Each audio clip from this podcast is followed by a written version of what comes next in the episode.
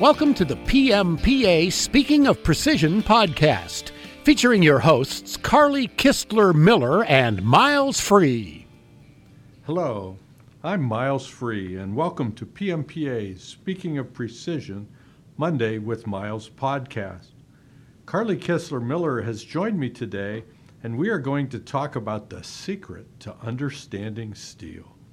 Thanks, Miles. So, why are we talking about steel? Steel is really more important than people even understand. Two and a half trillion dollars is the value of all the steel that was made in the world last year. Parent consumption in the United States is 652 pounds per person, and the true uh, consumption of steel is actually more like 881 pounds. NAFTA, Canada, US, and Mexico, accounts for 10.5% of the world's finished steel consumption. Steel, without steel, we really have nothing. Okay, now I understand why steel, but you said you're sharing a secret, which sounds mysterious. Is this going to be all complicated and over my head? Not at all. The secret to understanding steel is quite simple it's carbon. Carbon. Carbon. Carbon, carbon, carbon. Like location, location, location for real estate? Exactly. You win. Yay. Ring Yay! the bell. Ding, ding, ding, ding. In the real estate industry, the secret to understanding how any property transaction will be priced is location, location, location. They may pay for it just to bulldoze it so they can build something else there. The location is the value. In order to understand steel, it is carbon, carbon, carbon. Carbon is the determinant of properties in steel. Okay, so why carbon? Carbon is what makes iron steel.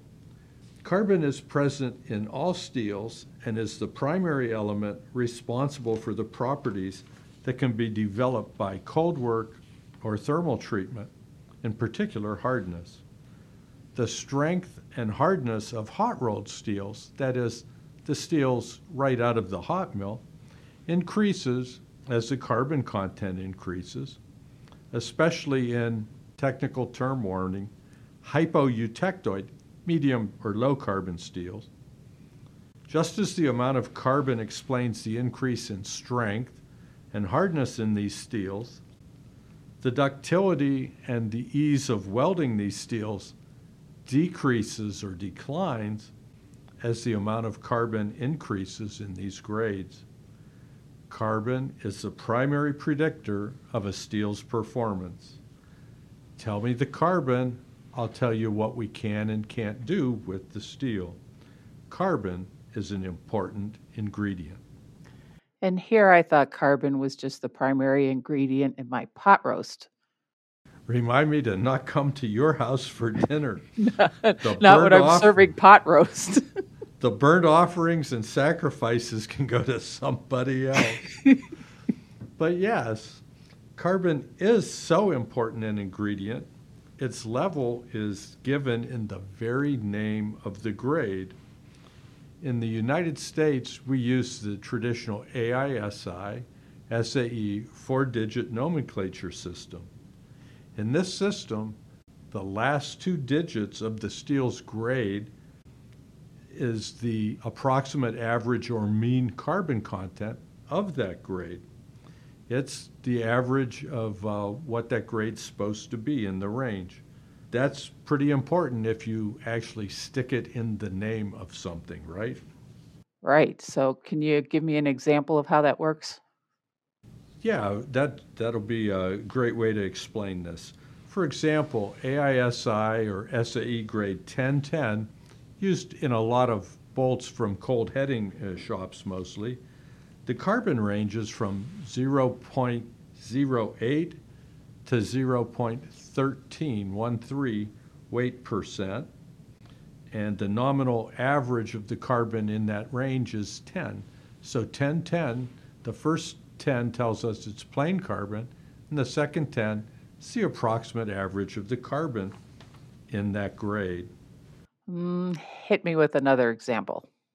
Okay, 1045 is a medium carbon steel, and the range of carbon that's permitted is from 0.43 to 0.50 weight percent. So 45.45 is the nominal average of that range. The last two digits in the grade designation 1045, the 4 and the 5 together indicate the average carbon to be expected in that product, 0.45 or almost half a percent. In 1090, a high carbon steel, the range of carbon that's allowed when melting the steel is 0.85 to 0.98, and 0.90 is the nominal average in that range. The last two digits in the AISI SAE grade 1090, therefore, identify this steel as having an average carbon content of 0.90 weight percent in the final product. Okay, I'm getting it. So having carbon in the grade descriptor of the steel makes it easy to understand. You just have to look at the grades. Exactly. Steels can be divided into groupings of similar expectations by that carbon content because the carbon is what helps determine the properties that can be achieved. We classify these groupings in our market as low and medium carbon steels. Those are called hypoeutectoid or below the eutectoid, and high carbon steels above about 0.80 weight percent, which are called hypereutectoid steels.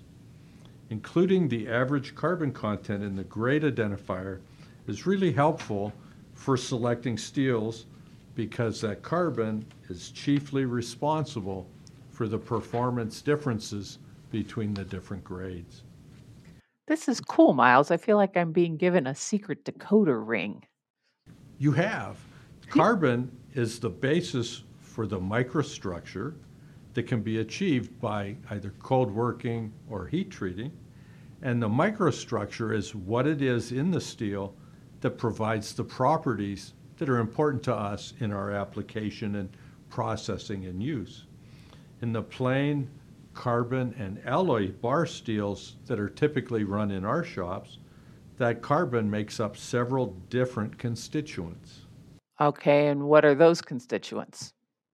Well, martensite, martensite is a term you may have heard. It's a result of a heat treatment uh, and uh, rapid quench. It's a microstructure that's created, and perfect definition for that is that martensite is a constituent of supersaturated carbon formed during rapid quenching from high temperatures, and then it needs to be tempered after it's created. It's the one that most of us think think of. You know, uh, get the steel red hot, stick it in oil. Hopefully, in the old days they'd quench it in a slave, and then uh, sometimes you could quench it in water a lot of drama there. It's very dramatic. That is the process that provides in in most of our thinking. That's where martensite comes from. Okay. Austenite is a solid solution of carbon in uh, in iron, and cementite is an iron carbon compound. It's actually a chemical compound, Fe3C. So in austenite, the carbon is dissolved in the iron. Yes, unlike that crusty deposit on your pot roast. Very funny. And that cementite, it is actually a chemical compound? Yes, the carbon is chemically bound to the iron, not just dissolved in, in, in that iron. Pearlite is a structure that is a mixture of ferrite, which is almost pure iron, and the carbon containing constituent of cementite. Mixture, how is that different?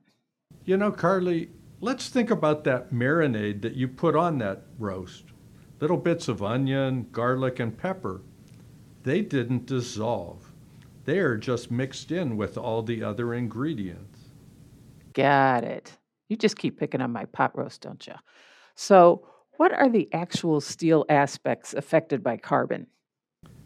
Well, there's a whole bunch of them, and they're really important to engineering and performance. Hardness increases as the amount of carbon in the steel increases. Hardenability, which is the ability of that steel to achieve a hardness upon heat treatment, that increases as the amount of carbon in the steel increases. The ability to respond to heat treatment increases as the carbon increases. Tensile strength is correlated with hardness. It increases as the carbon increases. Yield strength is an important uh, characteristic for engineering as well, and yield strength increases as carbon content increases. The microstructure is really uh, the actual existence of carbon in, in the steel, and increases of carbon increase the volume fraction of those constituents that contain carbon. Kind of obvious logically, but nevertheless. Ductility is the opposite effect of, of hardness and tensile strength. Ductility actually decreases as the amount of carbon in the steel goes up.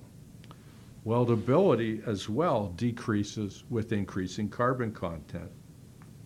And finally, work hardening. Work hardening increases in carbon steels and alloy steels as carbon increases as well. So it can get harder when you do cold work if there's more carbon in it than if it's very low carbon. Wow, thanks, Miles. I think several of us have decoder rings now. You're welcome, Carly. They can find this information in our latest article in Production Machining Magazine. We'll put a link up with our podcast. And that wraps up today's discussion about the secrets of steel and Carly's pot roast. Thank you for joining us.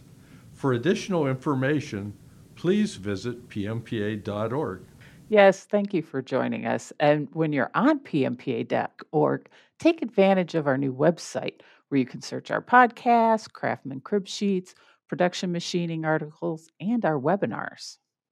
Also, don't forget to please rate, review, and subscribe to the podcast. Pass the salad, please. You're safe with the salad. And if you aren't already taking advantage of PMPA membership, be sure to check out pmpa.org to see all we have to offer. And Miles, why is a PMPA membership important? Because we are better together. Don't forget to join us next Monday on Speaking of Precision Monday with Miles.